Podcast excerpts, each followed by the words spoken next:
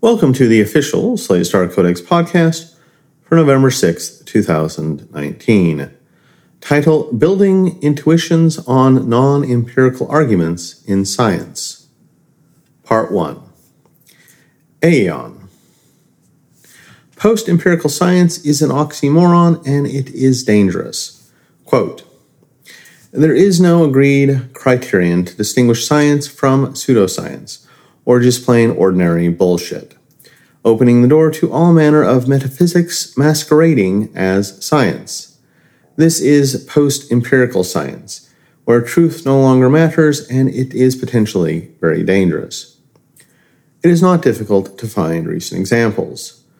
On the 8th of June 2019, the front cover of the New Scientist magazine boldly declared that we're inside the mirrorverse its editors bid us welcome to the parallel reality that's hiding in plain sight. Some physicists claim that neutrons are flitting between parallel universes.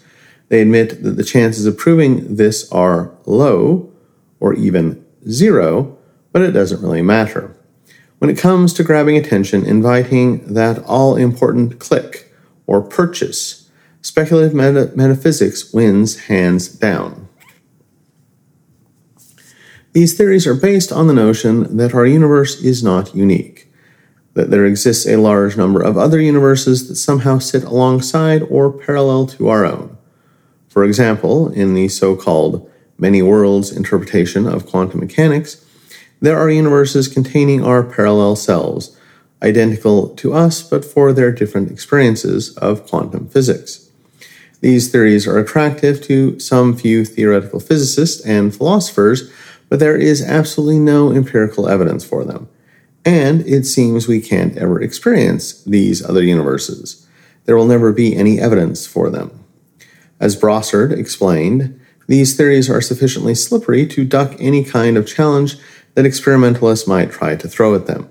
And there is always someone happy to keep the idea alive.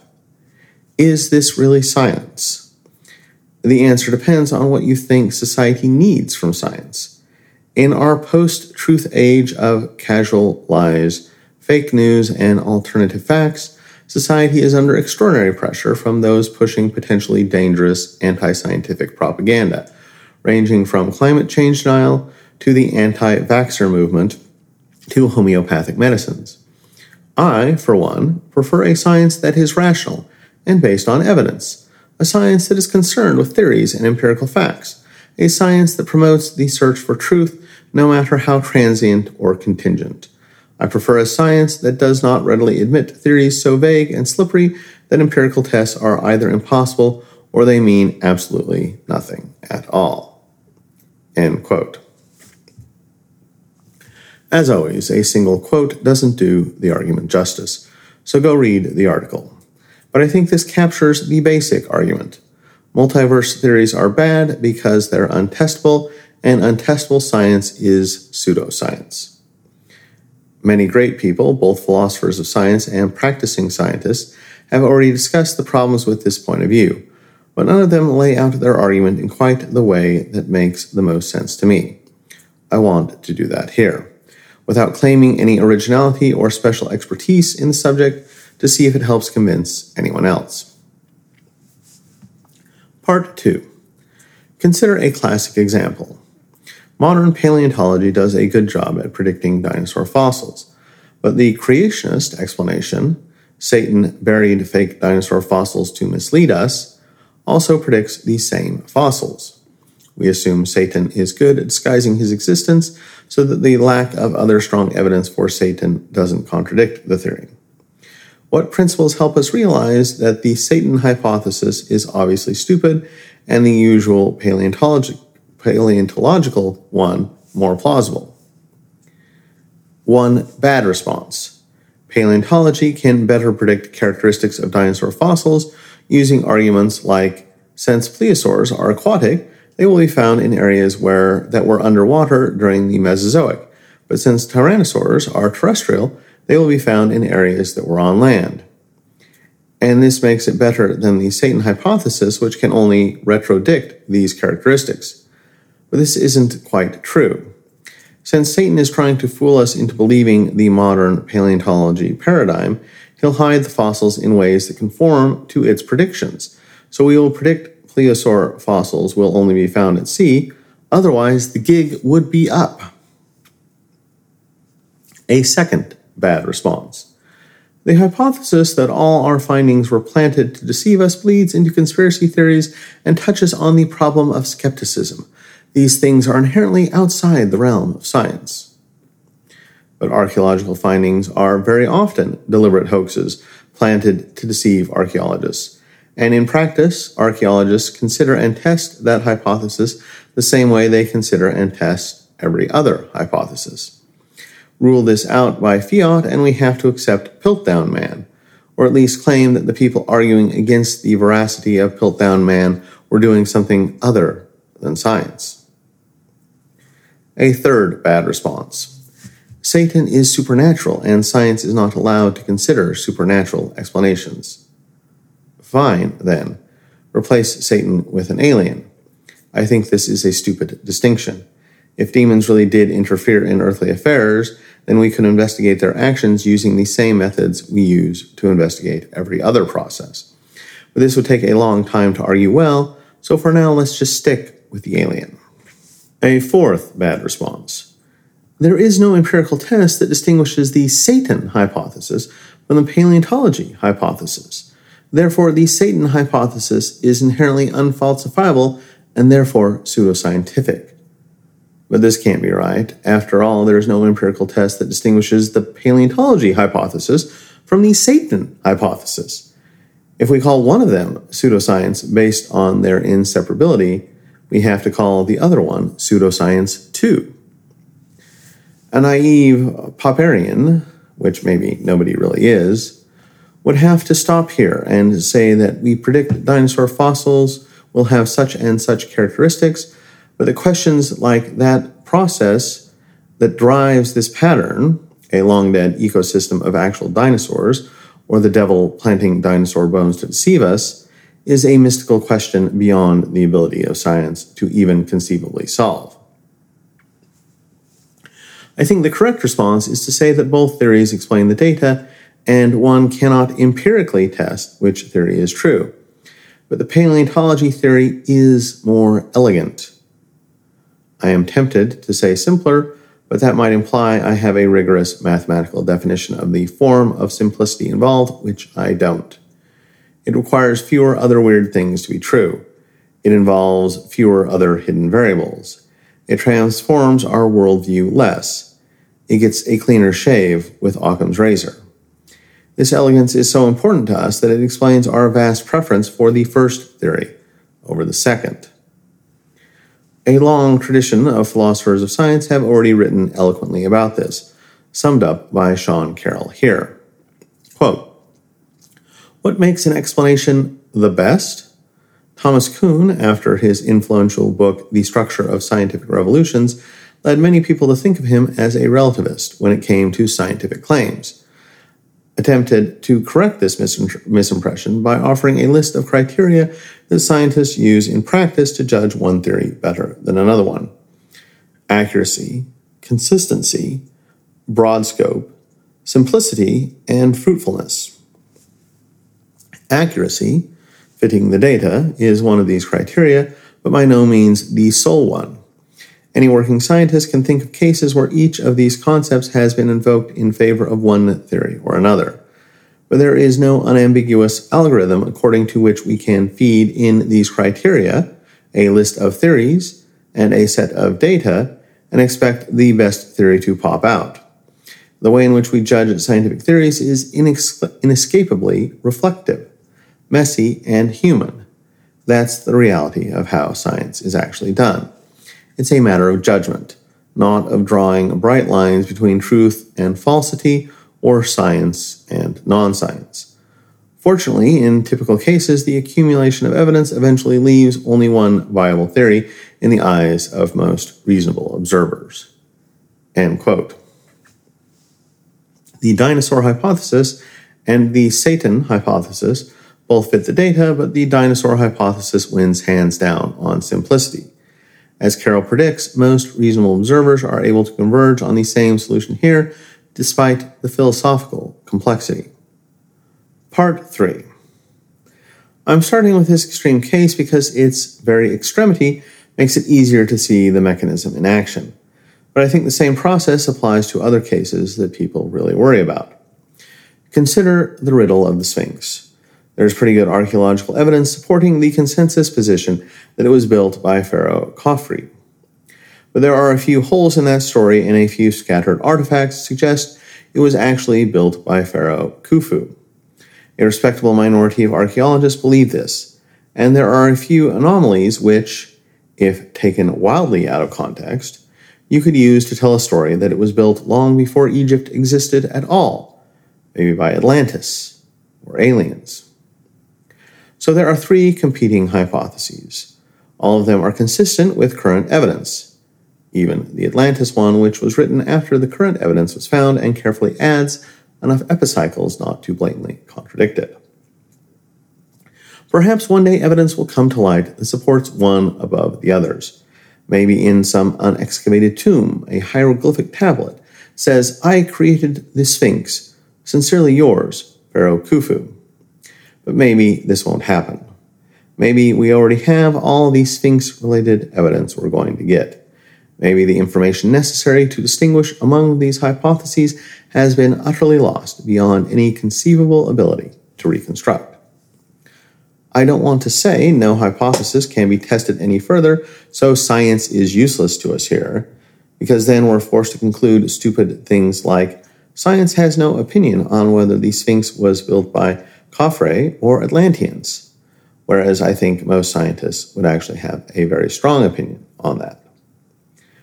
But what about the question of whether the Sphinx was built by Khafre or Khufu? This is a real open question with respectable archaeologists on both sides. What can we do about it? I think the answer would have to be the same thing we did with the Satan versus paleontology question, only now it's a lot harder. We try to figure out which theory requires fewer other weird things to be true, fewer hidden variables, less transformation of our worldview, which theory works better with Occam's razor this is relatively easy in the Atlantis case and hard but potentially possible in the Khafre versus Khufu case. Bayesians can rephrase this too. Given that we have a certain amount of evidence for each, we can quantify exactly how much evidence and what our priors for each should be. It would end not with a decisive victory or one of one or the other, but with a probability distribution. Maybe 80% it was Khafre, and 20% chance it was Khufu. I think this is a totally legitimate thing for Egyptologists to do, even if it never results in a particularly particular testable claim that gets tested. If you don't think it's a legitimate thing for Egyptologists to do, I have trouble figuring out how you can justify Egyptologists rejecting the Atlantis theory. Again, Bayesians would start with a very low prior for Atlantis and assess the evidence as very low and end up with a probability distribution something like Khafre, 80%, Khufu, 19.99999%, Atlantis, 0.000001%. Part 4. How does this relate to things like multiverse theory? Before we get there, one more hokey example. Suppose scientists measure the mass of one particle at 32.604 units, the mass of another related particle at 204.897 units, and the mass of a third particle at 145,173.870 units. For a while, this is just how things are. It seems to be an irreducible brute fact about the universe.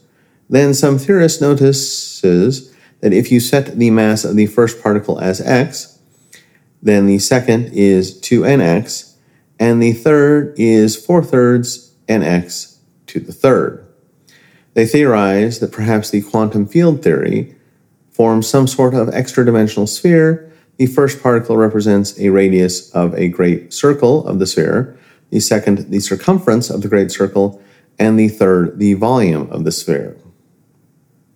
Please excuse the stupidity of my example. I don't know enough about physics to come up with something that isn't stupid, but I hope it will illustrate my point.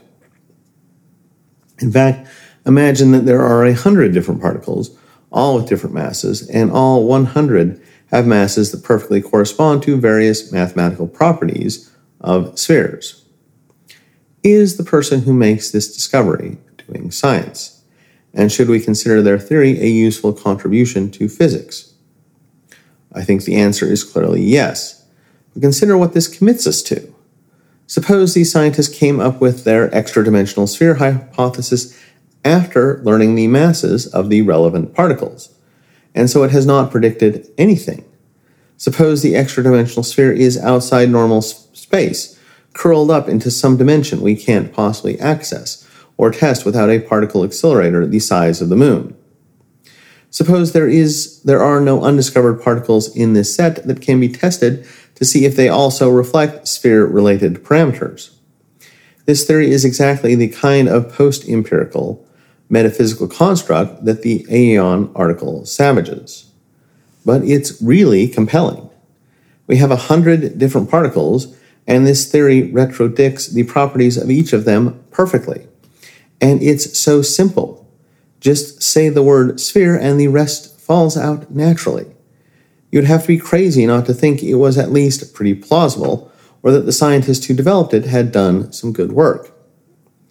Nor do I think it seems right to say the discovery that all of our unexplained variables perfectly match the parameters of a sphere is good, but the hypothesis that there really is a sphere is outside the bounds of science. That sounds too much like saying, it's fine to say dinosaur bones have such and such characteristics, but we must never speculate about what kind of process produced them, or whether it involved actual dinosaurs. Part 5. My understanding of the multiverse debate is that it works the same way. Scientists observe the behavior of particles and find that a multiverse explains that behavior more simply and elegantly than not a multiverse. One, doubtless exaggerated, way I've heard multiverse proponents explain their position is like this. In certain situations, the math declares two contradictory answers. In the classic example, Schrodinger's cat will be both alive and dead. But when we open the box, we see only a dead cat or an alive cat, not both. Multiverse opponents say some unknown force steps in at the last second and destroys one of the possibility branches. Multiverse proponents say no, it doesn't. Both possibility branches happen exactly the way the math says, and we end up in one of them. Taking this exaggerated, dumbed down account exact, as exactly right, this sounds about as hard as the dinosaurs versus Satan example in terms of figuring out which is more Occam's razor compliant. I'm sure the reality is more nuanced, but I think it can be judged by the same process. Perhaps this is the kind of reasoning that only gets us to a 90% probability there is a multiverse, rather than a 99.999999% one. But I think determining that theories have 90% probability is a reasonable scientific thing to do. Part 6. At times, the Aeon article seems to flirt with admitting that something like this is necessary. Quote, Such problems were judged by philosophers of science to be insurmountable, and Popper's falsifiability criterion was abandoned, though curiously, it still lives on in the minds of many practicing scientists. But rather than seek an alternative, in 1983, the philosopher Jerry Laudan declared that the demarcation problem is actually intractable and must therefore be a pseudo problem. He argued that the real distinction is between knowledge that is reliable or unreliable, irrespective of its provenance, and claimed that terms such as pseudoscience and unscientific have no real meaning. End quote. But it always jumps back from the precipice. Quote, so if we can't make use of falsifiability, what do we use instead? I don't think we have any real alternative but to adopt what I might call the empirical criterion. Demarcation is not some kind of binary yes or no, right or wrong, black or white judgment. We have to admit shades of gray. Popper himself was ready to accept this, saying, The criterion of demarcation cannot be an absolutely sharp one, but will itself have degrees. There will be well testable theories, hardly testable theories, and non testable theories. Those which are non testable are of no interest to empirical scientists. They may be described as metaphysical. Here, testability implies only that a theory either makes contact or holds some promise, promise of making contact with empirical evidence. It makes no presumptions about what we might do in light of the evidence. If the evidence verifies the theory, that's great. We celebrate and start looking for another test. If the evidence fails to support the theory, then we might ponder for a while or tinker with the auxiliary assumptions. Either way, there's a tension between the metaphysical content of the theory and the empirical data, a tension between the ideas and the facts, which prevents the metaphysics from getting completely out of hand. In this way, the metaphysics is tamed or naturalized, and we have something to work with. This is science. End quote. But as we've seen, many things we really want to include as science are not testable our credence for real dinosaurs over Satan planting fossils, our credence for Khafre building the Sphinx over Khufu or Atlanteans, or elegant patterns that explain the features of the universe like the extra dimensional sphere theory. The Aeon article is aware of Carroll's work, which, along with the paragraph quoted in section 2 above, includes a lot of detailed Bayesian reasoning encompassing everything I've discussed but the article dismisses it in a few sentences. Quote Sean Carroll, a vocal advocate for the many worlds interpretation, prefers abduction, or what he calls inference to the best explanation, which leaves us with theories that are merely parsimonious, a matter of judgment, and still might be reasonably true. But whose judgment? In the absence of facts, what constitutes the best explanation? Carroll seeks to dress his notion of inference in the cloth of respectability provided by something called Bayesian probability theory, happily overlooking its entirely subjective nature. It's a short step from here to the theorist, theorist turned philosopher Richard Dawid's efforts to justify the string theory program in terms of theoretically confirmed theory and non empirical theory assessment. The best explanation is then based on a choice between purely metaphysical constructs, without reference to empirical evidence, based on the application of a probability theory that can be readily engineered to suit personal, to suit personal prejudices. End quote. A choice between purely metaphysical constructs without reference to empirical evidence sounds pretty bad until you realize he's talking about the same reasoning we use to determine that real dinosaurs are more likely than Satan planting fossils. I don't want to go over the exact ways in which Bayesian methods are subjective, which I think are overestimated, versus objective. I think it's more fruitful to point out that your brain is already using Bayesian methods to interpret the photons striking your eyes into this sentence to make snap decisions about what sense the words are used in and to integrate them into your model of the world. If Bayesian methods are good enough to give you every single piece of evidence about the nature of the external world that you have ever encountered in your entire life, I say they're good enough for science. Or if you don't like that, you can use the explanation above, which barely uses the word Bayes at all and just describes everything in terms like Occam's razor. And you wouldn't want to conclude something like that, would you? I know there are separate debates about whether this kind of reasoning from simplicity is actually good enough when used by ordinary people to consistently arrive at truth, or whether it's a productive way to conduct science that will give us good new theories, or a waste of everybody's time. I sympathize with some of these concerns though I am nowhere near scientifically educated enough to have an actual opinion on the questions at play. But I think it's important to argue that even before you describe the advantages and disadvantages of the complicated Bayesian math that lets you do this, something like this has to be done. The untestable is a fundamental part of science, impossible to remove. We can't debate how to explain it, but denying it isn't an option. This audio version of Slate Star Codex is provided with the permission of Scott Alexander.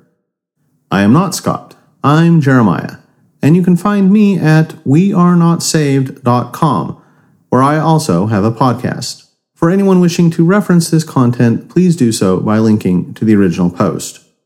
If you think having an audio version of Slate Star Codex is valuable and you have nothing better to do with your money, consider donating at patreon.com slash SSC podcast or leave us a review somewhere. Finally, I'd like to thank Solenoid Entity 7425 for doing sound editing. You can find him on Discord. Until next time.